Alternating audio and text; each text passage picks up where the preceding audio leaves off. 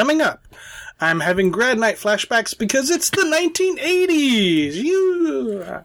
That's next from points across. it didn't work from points across California. You're listening to the Disneyland edition of the Dis Unplugged.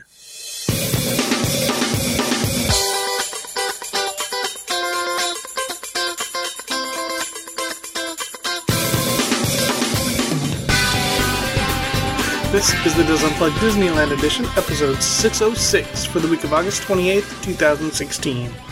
The Dis Unplugged Disneyland Edition is brought to you by Dreams Unlimited Travel, helping you plan the perfect Disneyland vacation. Visit them on the web at www.dreamsunlimitedtravel.com. Hello, everyone, and welcome to the show. I am your host, Tom Bell, and I'm joined by my good friends, Mary Jo Malata Willie, Hello. Michael Bowling, Hey there, hi there, ho there. And Tony Patel. Hello. And that was a horrible intro. I apologize. I'm sure the rest of the show will be much better. Hey, Michael. Hey Tom, how are you? Good. so, last we left the parks, disco was in full swing. That's right. That's right. It was 1979. So, and and President Reagan and was running for president. We're into the 1980s now. Uh, President Reagan's in office. As we look back, the Cold War is still going strong. Uh, if you looking back, as you know, President Reagan called for Premier Gorbachev to tear down the Berlin Wall. The Soviet Union shot down a Korean airliner. Uh, you know, so that political tensions were were high. Uh, you know, Reaganomics crossed the land. You know, in popular culture, we heard of the yuppies for the first time, replacing the the baby boomers. Um, there were a lot of popular television shows like Thirty Something, and that sort of uh, you know sort of capitalized on the yuppies who were considered less shallow and superficial than the previous generation. Movies like the the Big Chill, Bright Lights, Big City depicted a generation of young men and women who were plagued with anxiety and self doubt. They were successful, but they didn't think they were very happy about it. Um, big movies in the 80s. E.T. the Extraterrestrial, Return of the Jedi, Raiders of the Lost Ark, and Beverly Hills Cop.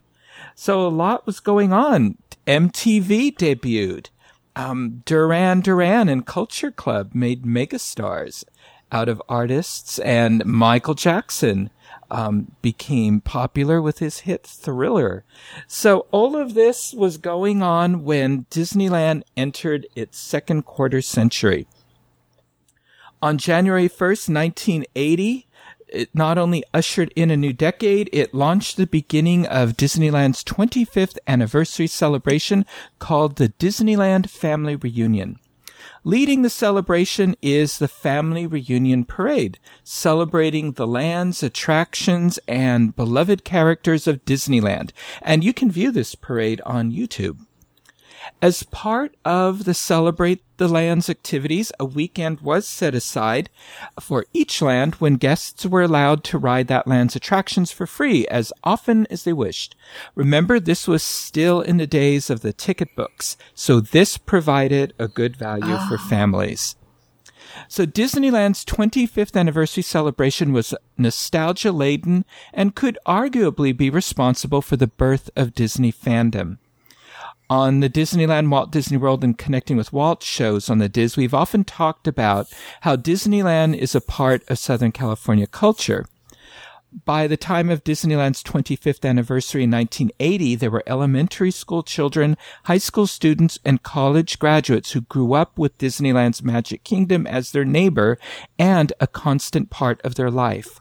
For these youth, Disneyland had always been all the talk, promotion, and nostalgia surrounding Disneyland's 25th anniversary suddenly inspired people to realize that Disneyland had its own history. It wasn't just a place to go and spend some time. It was a part of our family and our family's personal history. The 25th anniversary celebration also reminded people there was a man and not a corporation behind its creation.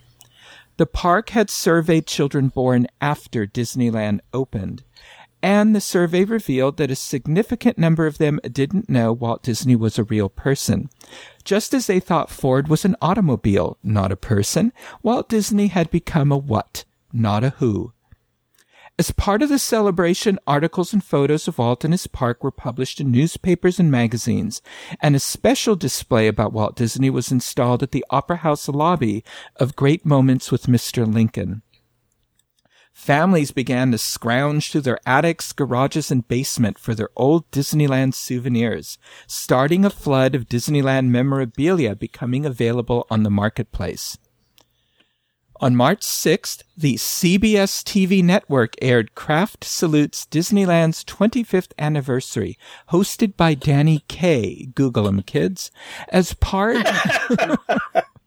as part of the, he was actually a, a big named actor at the time, as part of Disney's Wonderful World anthology series. Filmed throughout Disneyland, this made for TV special celebrates the 25th anniversary of the park. We follow the story of a young boy, Adam Rich, on his first ever trip. I know. what what television show was he on? Eight is enough. Eight is enough. Eight is enough. Very big at the time. On his very first ever trip to Disneyland. See, even back then, Oh. they did celebrity casting. While there, It's so funny because I watched that show not too long ago. Mm-hmm. It was it was neat. yeah, see, all my complaining about Neil Patrick Harris for the 60th and Right. for the Yeah, 25th, they had Danny Kaye and Adam Rich. Yeah. Look at that. Um, anyway, so we follow the story of the young boy Adam Rich on his first ever trip to Disneyland. While there, he encounters many interesting characters, all played by Danny Kaye, who tell him various tidbits about the park's history.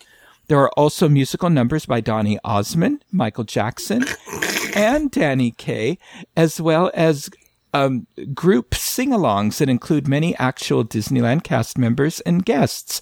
Guest stars include Wally Boag, Buddy Ebsen, Annette Funicello, and many actors from popular television shows of that time.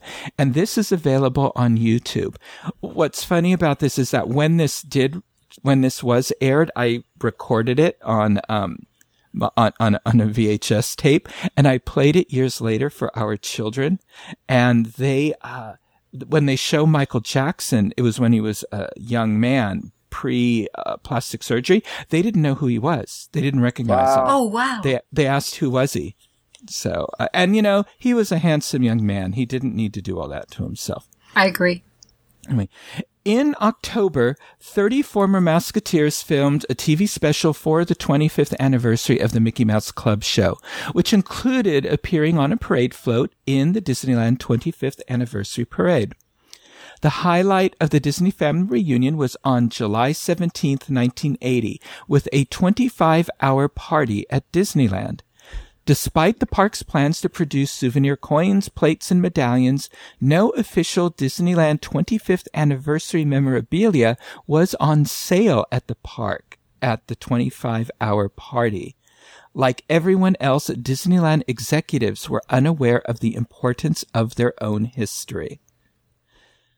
When the excitement of the 25th anniversary came to an end, Disneyland executives realized there was no new attraction plan to welcome in the park's second quarter century. The 25th anniversary was the first celebration not centered around a new attraction. This was a promotion for the sake of promotion alone. Now that's commonplace, of course, but back then it was it was unusual. Did anybody attend a 25th anniversary? No, I'm, I don't think so. don't think so. I was only 20 at the time and I don't think so. you weren't allowed to go out on It your wasn't own. until- yeah, well, no. It was, it, we, we didn't have a, to us, Disneyland was a very big thing, so we only Mm-hmm. went when family came out in those days. It wasn't until the 30th anniversary that I started, um, going to Mm-hmm. the, all of the events and stuff like that.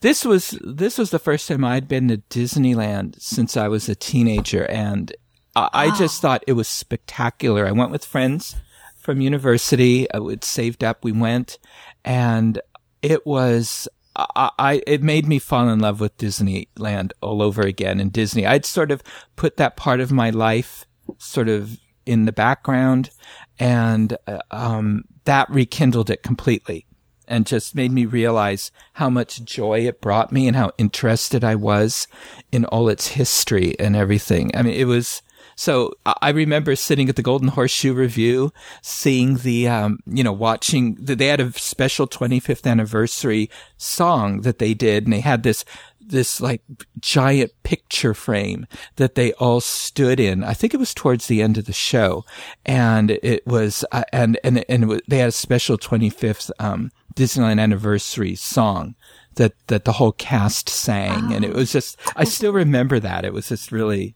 really nice and that that sort of got me going again, brought me to where we are today. So mm. neat. Yeah. So now WED was totally focused on the construction of Epcot Center in Florida and its first international theme park, Tokyo Disneyland. Um, when Walt Disney World's Magic Kingdom was built, Disneyland benefited from new attractions conceived for the Florida park but Disneyland would receive no new attractions from Tokyo Disneyland. From Epcot Center, Disneyland would receive only a Civil War song and a film about China. Disneyland did receive an upgrade to its main gate with new ticket booths, turnstiles, and a landscaped mall. In October 1955, Disneyland introduced the ticket books as a way to counter guest perceptions they were being nickel and dimed by having to reach into their wallets to purchase tickets for each individual attraction.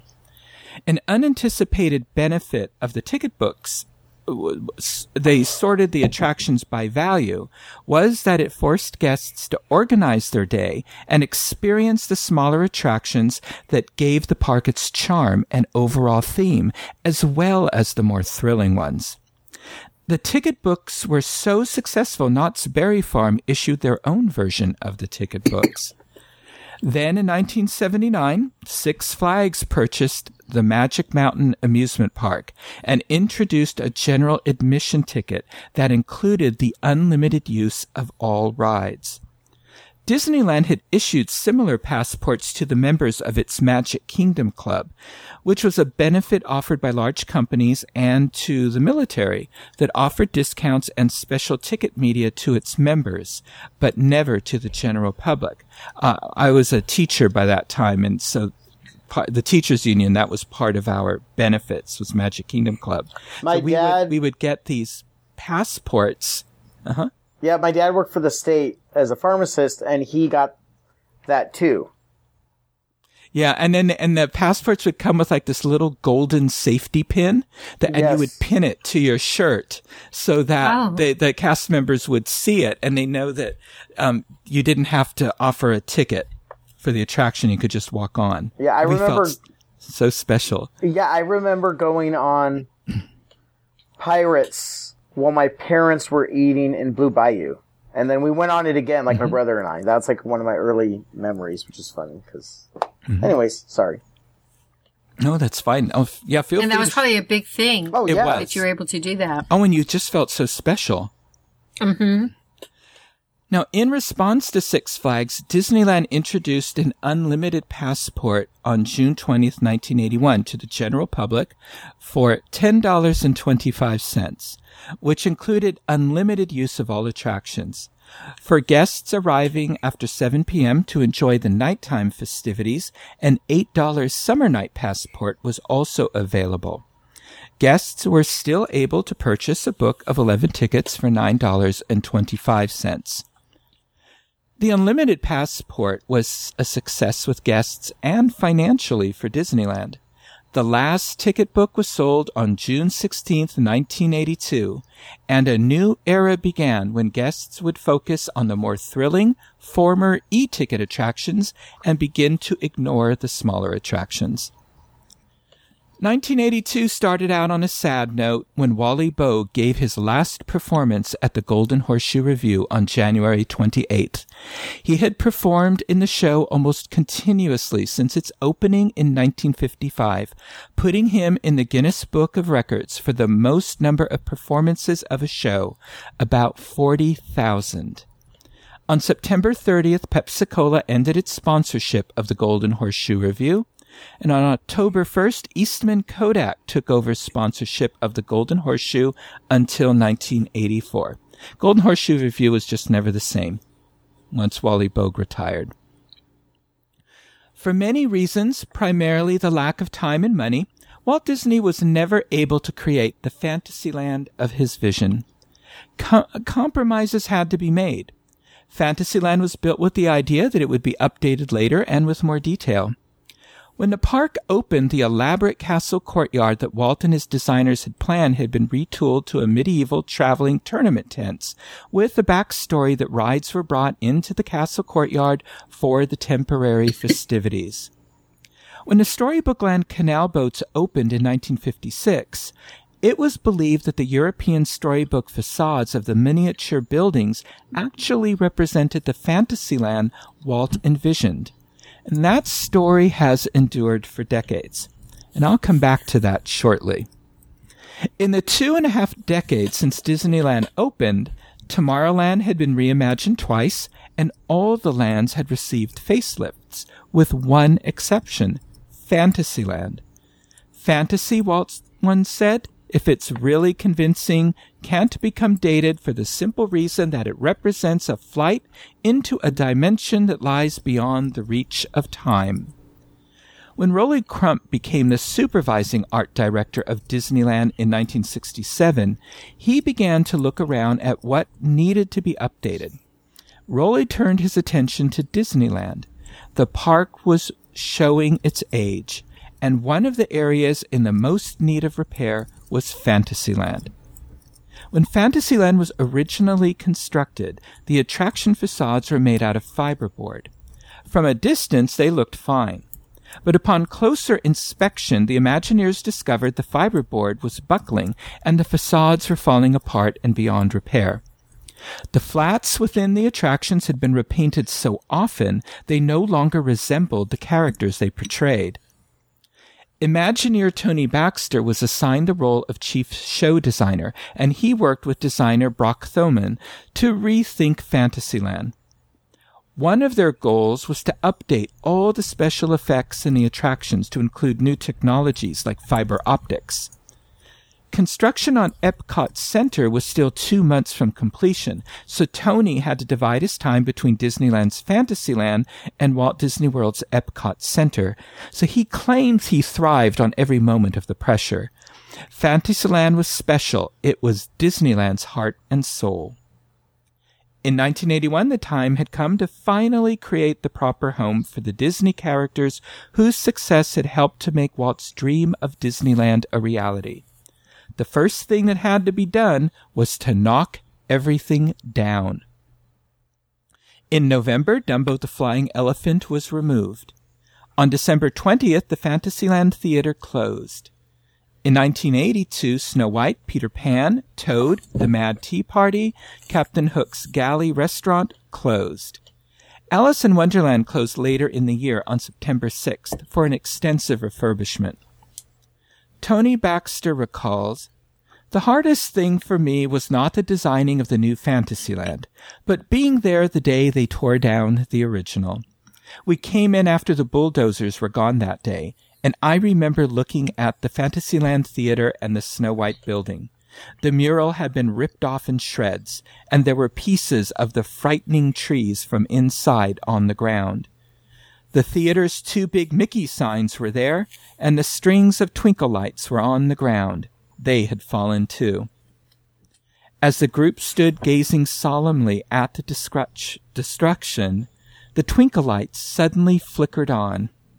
Tony then thought, Oh my God, what have we done? We knew it was too late to stop. We were committed, and if anything at the park was pure Walt, it was Fantasyland. The Skyway Fantasyland station was closed, but the attraction was still open for round trip flights from Tomorrowland. Guests riding the Sky Buckets could monitor the progress of the demolition and construction. Can you imagine if, if, if the internet existed today? oh my gosh. there would be tons of photos. Plans called for Captain Hook's pirate ship and Skull Rock to be moved to make room for Dumbo, and it would be they would be reinstalled as part of Storybook Land. The canal boat path was to be extended to come out from behind Skull Rock and pass in front of the pirate ship. And in the lagoon, Tick Tock the crocodile would surface as the canal boats passed. A new seating area and multi-level viewing area would face a small stage on which a pirate show would be performed. Regrettably, budget constraints resulted in the delay of the Alice in Wonderland refurbishment and the pirate ship makeover. During the removal and transfer of the pirate ship, the truck hit a bump, shattering the back panel of the ship. Due to the heavy damage of the pirate ship, plans to move both the ship and Skull Rock were abandoned. By the time the 1982 Christmas holidays arrived, the dem- demolition of Fantasyland was complete. Imagineer Ken Anderson, who had worked on the original Fantasyland with Walt Disney, assisted the project team. His enthusiasm for the project reassured the other team members, and his calming influence enabled him to settle differences between the designers. One of the first issues Tony Baxter and his team addressed was the severe congestion in Fantasyland. Yeah, yes, they did a remarkable job on that, didn't they? Um, the outdoor attractions had been located close to the dark rides, resulting in narrow walkways and constant guest congestion throughout much of the land. The carousel was originally located between the entrances of Snow White and Peter Pan. It was moved 20 feet back to where the Mad Tea Party had been. This allowed for the newly designed and larger facades for the Snow White and Peter Pan attractions. And it allowed room for the carousel to be raised onto a concrete platform and landscaping to be installed to encircle the carousel. This move also provided more room for guests entering and exiting the realm through Sleeping Beauty Castle. Dumbo the Flying Elephants was moved from its location near the Skyway entrance in the general area of today's Village Haus restaurant over to the former Skull Rock location. A third generation Dumbo attraction originally destined for Euro Disneyland was installed and now included 16 flying pachyderms instead of 10. The Mad Tea Party, or teacups as most guests simply refer to them, were originally located where King Arthur Carousel sits today. Tony Baxter had the teacups moved to a central courtyard area in front of the Alice in Wonderland attraction. When the Mad Hatter shop was constructed to replace a Tintin snack bar location, it created a small Alice in Wonderland themed area within Fantasyland. The reimagined attraction facades were designed to be consistent with a medieval village fairground motif, with some Renaissance fair in Bavaria added in. Each attraction's facade reflected the theme of the attraction within. The attractions themselves were redone and made approximately 25% larger, and the queues were now covered to protect guests from the weather. Snow White's adventures became Snow White's scary adventures and would now include Snow White herself. Guests were confused over the fact they never saw Snow White, Peter Pan, Mr. Toad, or Alice in Wonderland in their attractions. Guests couldn't grasp the designer's concept that the guest was actually Snow White, Peter Pan, Mr. Toad, and Alice. The Imagineers finally decided to eliminate this confusion and guest complaints by adding the characters to their namesake attractions. Show scenes in Snow White were updated and special effects were added. In an upper window of the new German Gothic castle facade, the evil queen would periodically open the drapes and peer down upon unsuspecting guests. A new dark ride attraction designed by Tony Baxter, Pinocchio's Daring Journey, replaced the Fantasyland Theater. This was the first Disneyland dark ride to have a happy ending. A wish upon a star brought Pinocchio home, and the blue fairy transformed him into a real boy. Rides like Pinocchio's Daring Journey, said Tony Baxter, play on childhood fears, such as the loss of a parent and the joys that follow a reunion. You may be surprised to learn that Pinocchio actually opened in Tokyo Disneyland shortly before it opened here in our Disneyland. The facade of the attraction was inspired by Tyrolean architecture and the look of the animated film. The attraction had advanced special effects, including the first use of holography to transpo- transform Lampwick into a donkey, the use of the Pepper's ghost to make the blue fairy disappear, and the use of fiber optics on the floor of Geppetto's workshop. Over at Peter Pan's flight, a London inspired exterior with a large clock tower was constructed, and 24 new animatronic characters were added that included Captain Hook and Peter Pan dueling on the pirate ship's mast. Wendy reading to Michael and John and the Lost Boys. New stars guided guests towards Neverland, and the ending was changed to Mr. Smee in a rowboat and Captain Hook standing upon the open jaws of Tick Tock the crocodile. Mr. Toad's track and interior were removed and replaced. The track was made longer and some new scenes were added, including the Toad vehicle crashing through the fireplace with fiber optic sparks hitting the floor, a town square scene, and a better Jaws of Hell scene. Parts of the new queue featured an outdoor garden. The facade was designed to look like Toad Hall from Walt Disney's 1949 animated film, The Adventures of Ichabod and Mr. Toad. On April 21st, 1983, the syndicated television special Believe You Can and You Can, celebrating the opening of New Fantasyland at Disneyland aired. In this show, Heather O'Rourke from Poltergeist playing the the the, the uh, I saw that one too. yeah, the stunt casting continues, and this made the 25th anniversary one look like you know an Emmy award winning show because I this is also on YouTube. They're here. Yes. About Heather O'Rourke playing herself goes to Disneyland with her older brother Lance Sloan, who then abandons her in the park to meet his girlfriend at the haunted mansion. Of course. Hmm. They're they're all moving to like Minneapolis because of Dad's new job, so this is their last visit there. Mom decides to stay home. Heather is all excited to meet Mickey and friends when she finds that Fantasyland is closed until further notice. It is then that she meets up with, wait till you hear this, Morey Amsterdam. From most famous for the Dick Van Dyke show. Yeah. From 20 years earlier, right? I mean,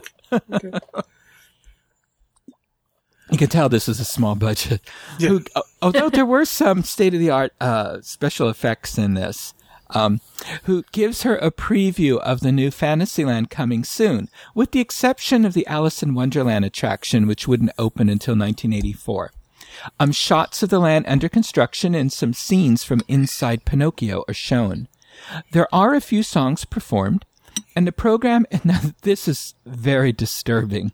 The program ends with Heather on trial being grilled by some Disney villains on whether she is a believer in Disney magic or not.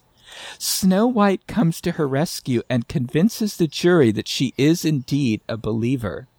Now, what's nice is the trial is held at the Carnation Garden stage. So those of you who've never seen it, here's your opportunity. I, I just found this whole ending scene just very disturbing. And anyway, th- it does have a happy ending. I won't ruin it for you so you can watch it on YouTube. but, um, now let's get back to that story that this version of New Fantasyland was the realization of Walt's original concept for the land and that his vision had been reflected in Storybook Land, but that he had run out of money to build it. Well, that story might well be the biggest fantasy in all of Fantasyland. Years after New Fantasyland was opened, Tony Baxter admitted, We had kind of made those things up all about how Walt had wanted the original Fantasyland to be richer. We assumed that stuff was true. We knew how much Walt really liked Storybook Land. We knew he liked the old world look of that ride. And much of the castle courtyard area with Merlin's magic shop and Tinkerbell toy shop and so forth had a little of that look. Merlin's magic shop set the standard for the quality we were trying to achieve. The result was an environment that seemed like it had been there for many, many years. New Fantasyland opened on May 25th, 1983 at an estimated cost of $55.5 million. The highlight of its opening day was a momentous day in the park's history. The second time in the park's history the drawbridge of Sleeping Beauty Castle had been lowered. The first time it was lowered was on July 17, 1955, to allow the first children to enter Fantasyland. Now, in March 1983, the drawbridge was being raised and lowered a second time, not for the opening of the land, but for the filming of a television commercial. Oh my gosh. Bubble burster Michael. I know. Disneyland's executives were so concerned the winch system wouldn't work, they had a crane with a heavy duty hoist standing by. However, with the addition of almost a ton of counterweights, the drawbridge was raised and lowered without any problems. At the grand opening, the children of Christine Vess Watkins and Michael Schwartner, who are the first children Walt Disney officially welcomed into Disneyland on July 17, 1955, were invited to cross over the drawbridge into New Fantasyland. The drawbridge was raised and lowered again for the opening celebration featuring fireworks, parades, and parades, and a giant Maleficent rising 60 feet in the air above the moat.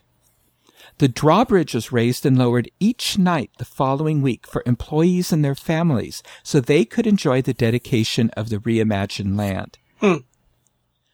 Disneyland's guest attendance reached more than 11.3 million guests in 1981. In 1982, attendance fell to 10.4 million visitors. Although attendance for 1983 started out promisingly, by the end of 1983, attendance continued its decline to 9.9 million guests that year. It wasn't just the White Rabbit who was late for a very important date. The Alice in Wonderland attraction was late for the 1955 opening of the park and did not open in new fant- in Fantasyland until 1958 after funds for the attraction finally became available. Despite its three-year delay in opening, many guests felt the attraction was not well de- as well developed and immersive as the other dark rides. The sets were simply painted flats attached to the walls, and the figures were plywood cutouts nailed to the floor to display vignettes from the film. The years were not kind to this attraction, and its props and the original paint jobs were repeatedly redone by artists who did not know what the original designers had intended. The reimagining of Fantasyland provided Tony Baxter with the perfect opportunity to renovate the attraction. In the updated version of the attraction, audio animatronic characters were added. The sets were beautifully detailed and three dimensional to immerse guests in Wonderland. To the excitement of guests, a new addition was built onto the castle to house a new ending for the attraction. Guests riding down the leaf ramp would assume the ride was ending, but they would enter the new room and a bonus finale of the unbirthday party. The 16 original Caterpillar vehicles were refurbished and installed on new chassis. The Caterpillar shoes were added to the roof of the old mushroom ticket booth. Several attraction scenes were changed or replaced. The popular Upside Down Room was replaced with Tweedledee and Tweedledum and the White Rabbit with his cottage. The oversized room was removed to make room for a larger Golden Afternoon scene filled with singing flowers. Like the other dark rides, the title character would be added to the attraction. Guests could spot Alice across from the caterpillar who was sitting on a mushroom. The Alice figure was located in storage at Walt Disney World in Florida. It was a leftover from the 1971 Mickey Mouse Revue attraction that had been moved to Tokyo Disneyland. Kathryn Beaumont, who was the voice actress for Alice in the 1951 animated Disney film, narrated the original film of the attraction original version of the attraction in 1958 and returned once again to record the narration for the new attraction. I heard her talk about this at the Walt Disney Family Museum. And of course, by then she was a grown woman, you know, she was a teacher. And so they they worked with her so that she could approximate the voice and then electronically they sped it up a little and all of that in order to get the voice to sound um, as the 1951 Alice. Um, looking back on the Alice in Wonderland project, um, Tony Baxter said, I always thought it was a ride that was more popular with young girls. While other rides in the area were mostly inside and hidden from view, about half of this one was outside, where everyone could be seen riding it. It was the last thing a teenage boy would want to be seen riding. It looked like a passive kiddie ride with people riding in a pastel caterpillar. We planted trees in front to make it more discreet and added an explosion at the end, so a guy who was walking by would get curious and wonder where the explosion was coming from. It worked. In 1984, a Circle Vision 360 film produced for the China Pavilion at Epcot Center, Wonders of China, premiered at Disneyland on September 8, 1984.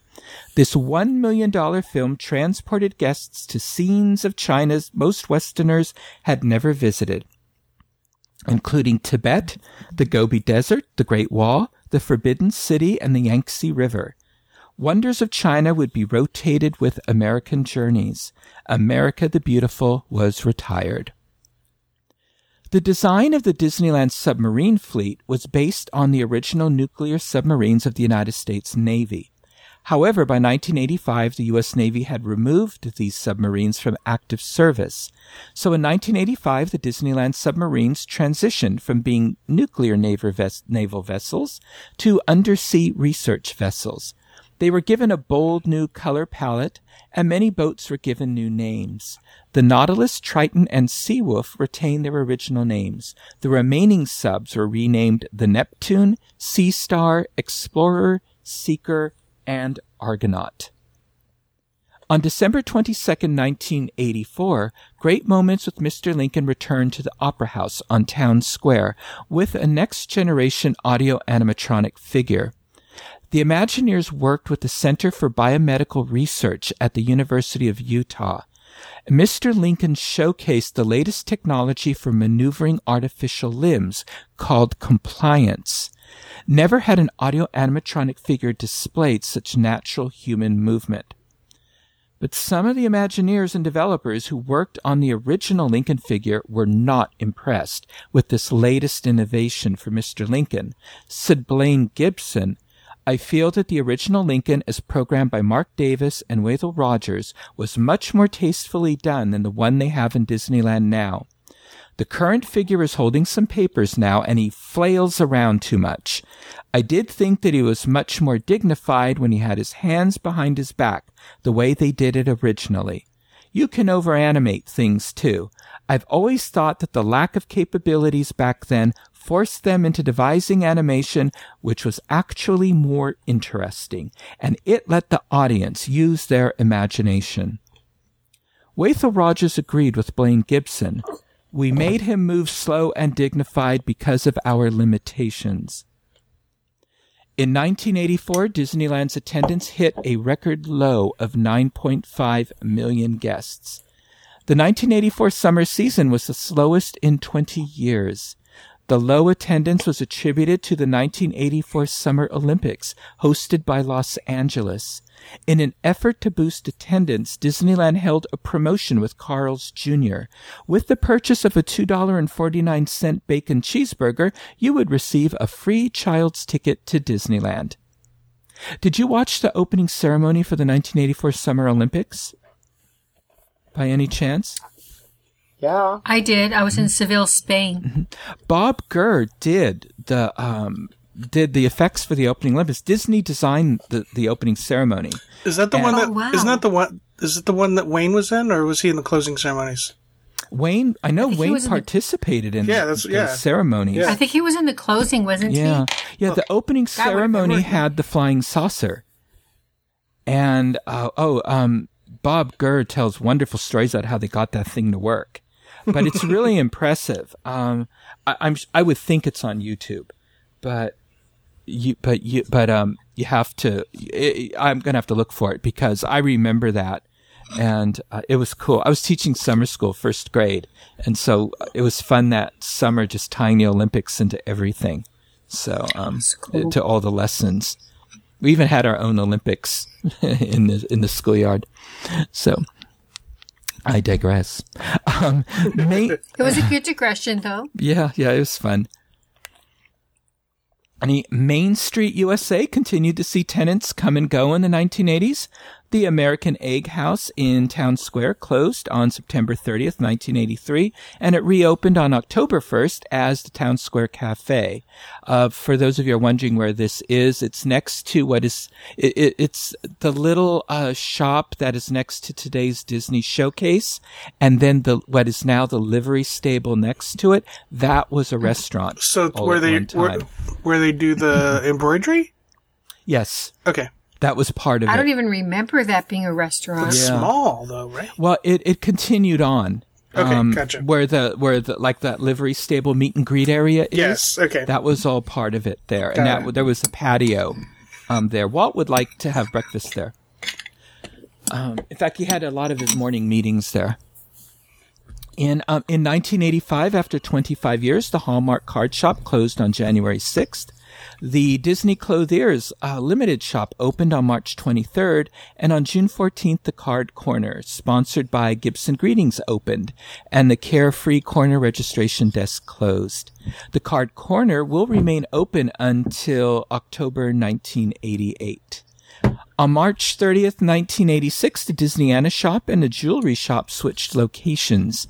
In 1989, the Sunkist Citrus House closed, and on January, on, it closed on January 3rd, and the Disneyland Showcase shop opened on October 27th.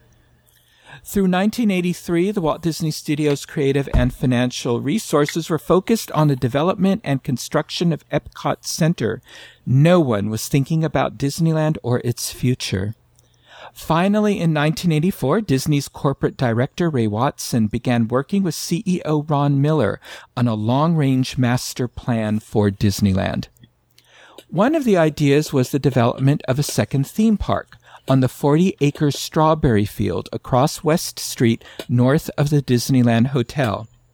Just as the concept of Epcot Center was completely different from the Magic Kingdom at Walt Disney World, Ray Watson and Ron Miller wanted a second park in Anaheim that would be completely different from Disneyland. A concept they considered was a park based on non-Disney characters and properties, such as E.T. the Extraterrestrial or the films of George Lucas. It was ultimately decided that there would be no demand for another theme park in Southern California until 1995 because the market was already saturated. So Disneyland's planning team recommended working to improve food, merchandising, and focus more attention on teenagers and guests over 45 years of age. Visitors to Disneyland are very much aware that Walt Disney used the park to promote his films as a majority of the attractions and shows are drawn directly from animated and live action Disney films. Imagineers were facing a dilemma in the 1980s. In the 15 years since Walt's passing, the studio had not had a hit film from which they could develop an attraction. The last popular Disney animated film was 1967's The Jungle Book, which was the last film supervised by Walt Disney. Imagineers developed attraction concepts for The Black Hole, Tron, Robin Hood, and Island at the Top of the World. But none of those films found an audience, which and that ended any plans for an attraction. No one at the studio wanted an attraction that reminded them of a failure. If Disneyland were to thrive and captivate new generations of children and their parents, um, th- th- it had to have new attractions.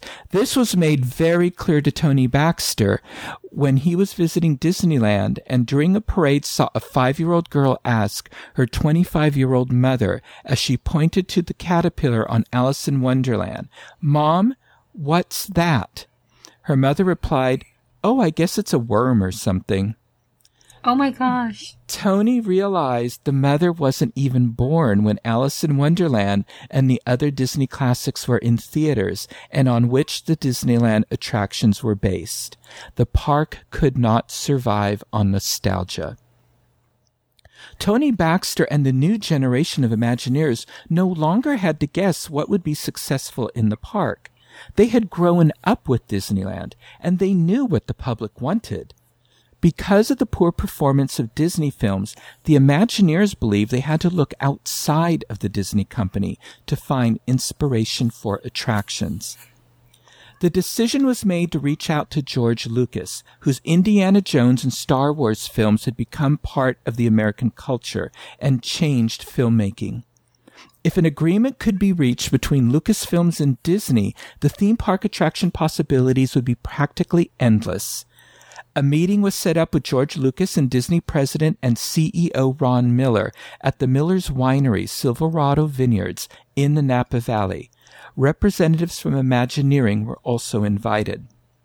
Tony Baxter recalled this meeting, and I've heard Marty Sklar speak about it at the Walt Disney Family Museum on a few occasions. The Disney team arrived before George Lucas, so Ron Miller drove the group in his Jeep and gave them a tour of the winery and explained the winemaking process. He also let them sample his first vintages.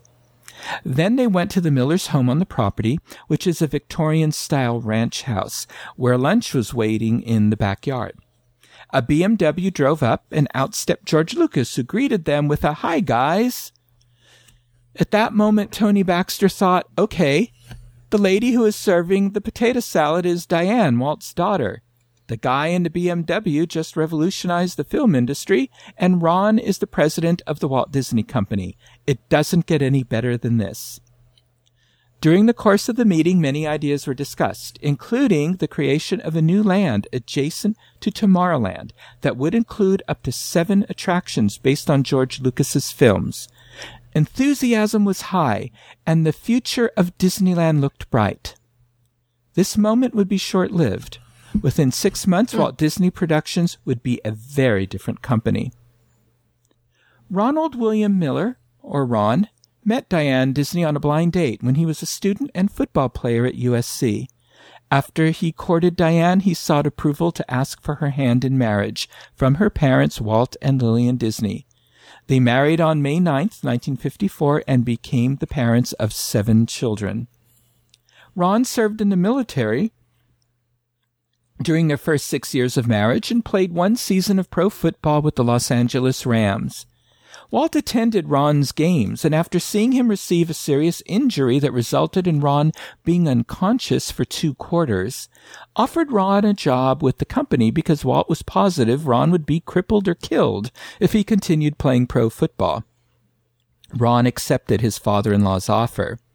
Looking back, Ron Miller shared the story with entertainment reporter Dale Pollock in 1984. My father-in-law saw me play in two football games when I was with the LA Rams. In one of them, I caught a pass, and Dick Night Train Lane let me have it from the rear. His forearm came across my nose and knocked me unconscious. I woke up in about the third quarter. At the end of the season, Walt came up to me and said, You know, I don't want to be the father to your children. You're going to die out there. How about coming to work with me?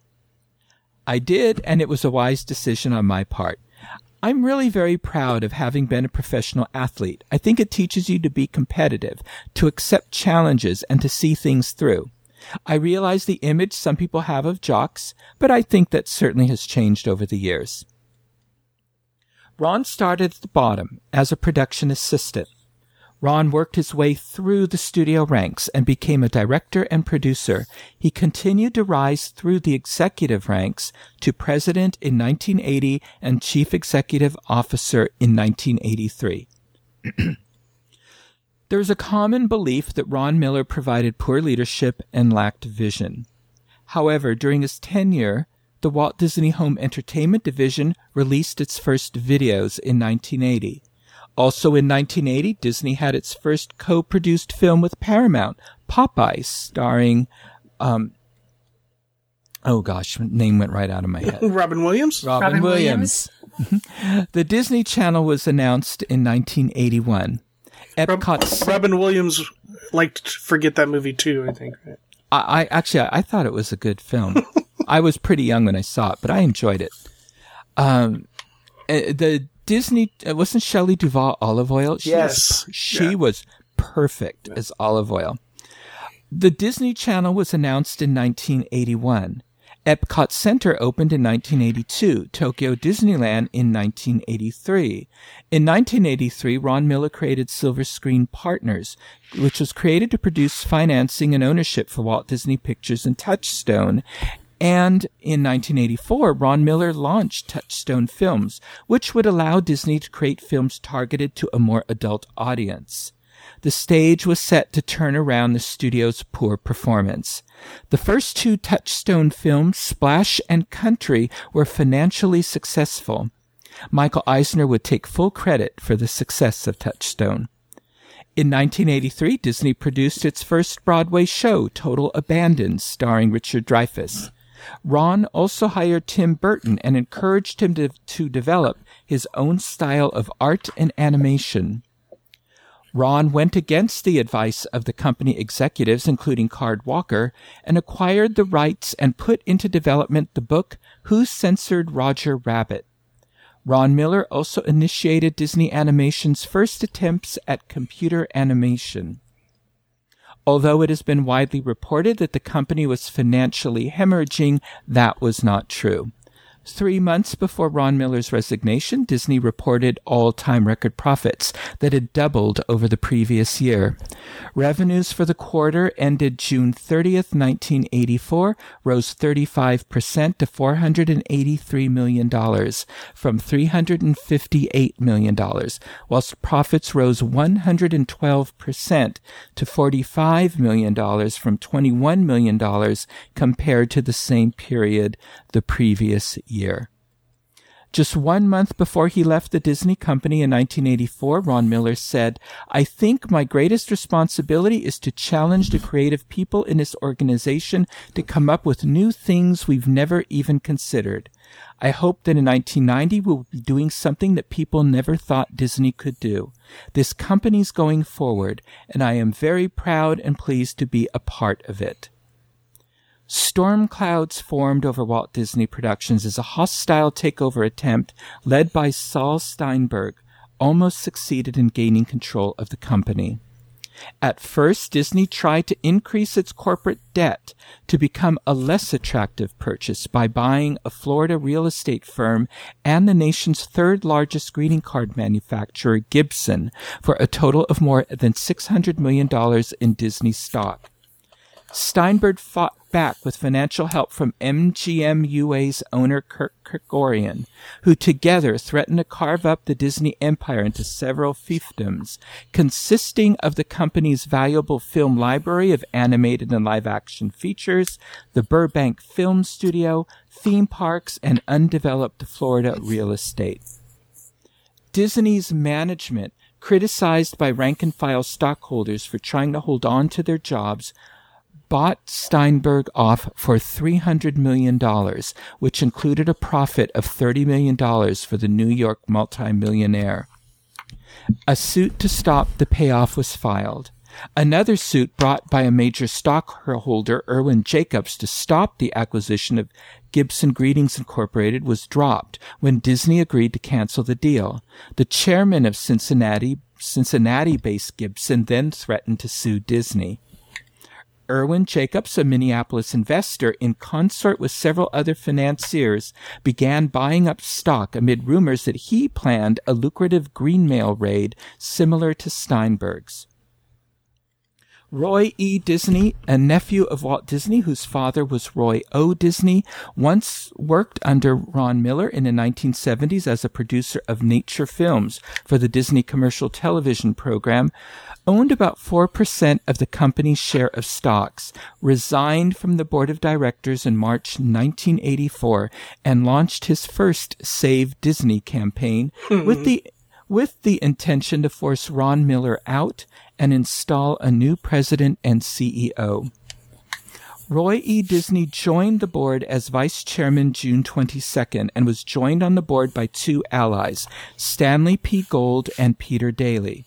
The three had opposed Disney's bid for Gibson Greetings, as did another new director, Charles E. Cobb Jr., chairman of the Arvida Corporation and a representative of the Bass family.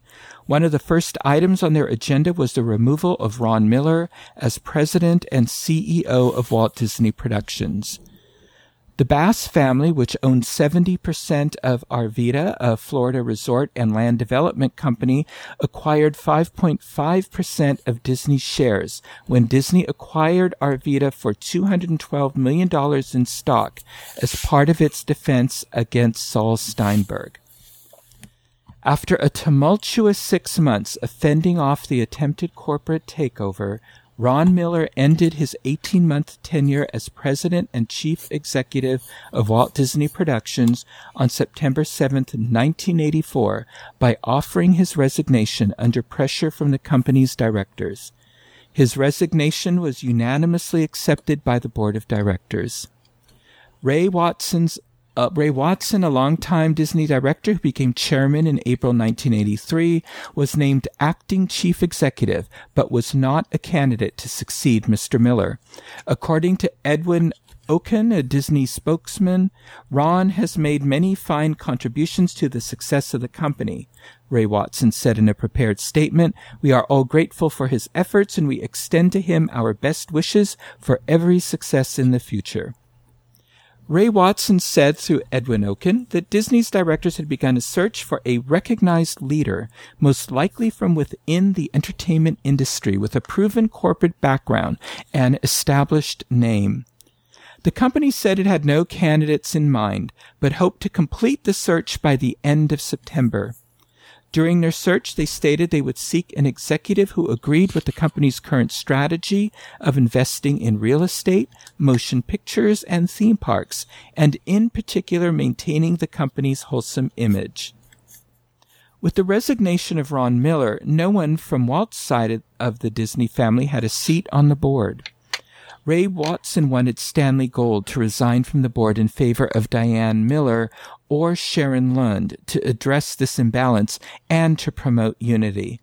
Sharon Lund would accept a position on the board of directors. She would also serve as an officer of Wetlaw, Retlaw Enterprises and as a trustee for Cal Arts. After much political and financial machinations within the company, the board of directors and the investors, Michael Eisner was named CEO of Walt Disney Productions in September 1984 with Frank Wells as president. In his memoir, Work in Progress, Michael Eisner praised the removal of his predecessor, Ron Miller, by Walt Disney Productions board as an act of independence and even courage when they asked for and received Miller's resignation. Within a few months, Michael Eisner and Frank Wells would transform Walt Disney Productions almost beyond recognition. Within a year, nothing within the company remained untouched by the Eisner Wells teams, and that included the theme parks. In our next episode of 60 Years of Disneyland, we'll complete our visit to Disneyland of the 1980s and examine all the innovations Michael Eisner and Frank Wells brought to Disneyland. Many books, films, articles, interviews, and lectures were sourced for this episode of 60 Years of Disneyland, including The Disneyland Story, the unofficial guide to the evolution of Walt Disney's Dream by Sam Gennawey, Disneyland Inside Story by Randy Bright, Disneyland The Nickel Tour by Bruce Gordon and David Mumford, Wall Street, The Raiders, and the Battle for Disney, Storming the Magic Kingdom by John Taylor, Tony Baxter, first of the second generation of Walt Disney Imagineers by Tim O'Brien. In Praise of Ron Miller by Jim Korkis for Mouse Planet, October 14th, 2015. A Profile of Ron Miller for Nostalgia, April 5th, 2011. Disney's Chief is Forced Out, New York Times, September 8th, 1984. What was interesting in every financial article I read on this, which was a number of them that was written in 1984. They said if Ron Miller had had been in office another year or two, uh, uh, the total turnaround of Walt Disney Productions would have been seen with everything that he had um, started. Um, Wow. um, of course, um, Michael Eisner um, took credit for everything that Ron Miller had initiated. So, so and and let let that be Ron Miller's epitaph that he was the one that set, uh, you know, the the Walt Disney Company on its on its course um, after Walt's death. And remember, I only hope that we don't lose sight of one thing that it was all started by a man, Walt Disney. Thank you, Michael. That is going to do it for this segment of the Dis Unplugged. Be sure to catch all of our other Dis Unplugged podcasts this week. And of course, we will be back again with you next week. Until then, remember, Disneyland is always more magical when it's shared. Thanks for listening.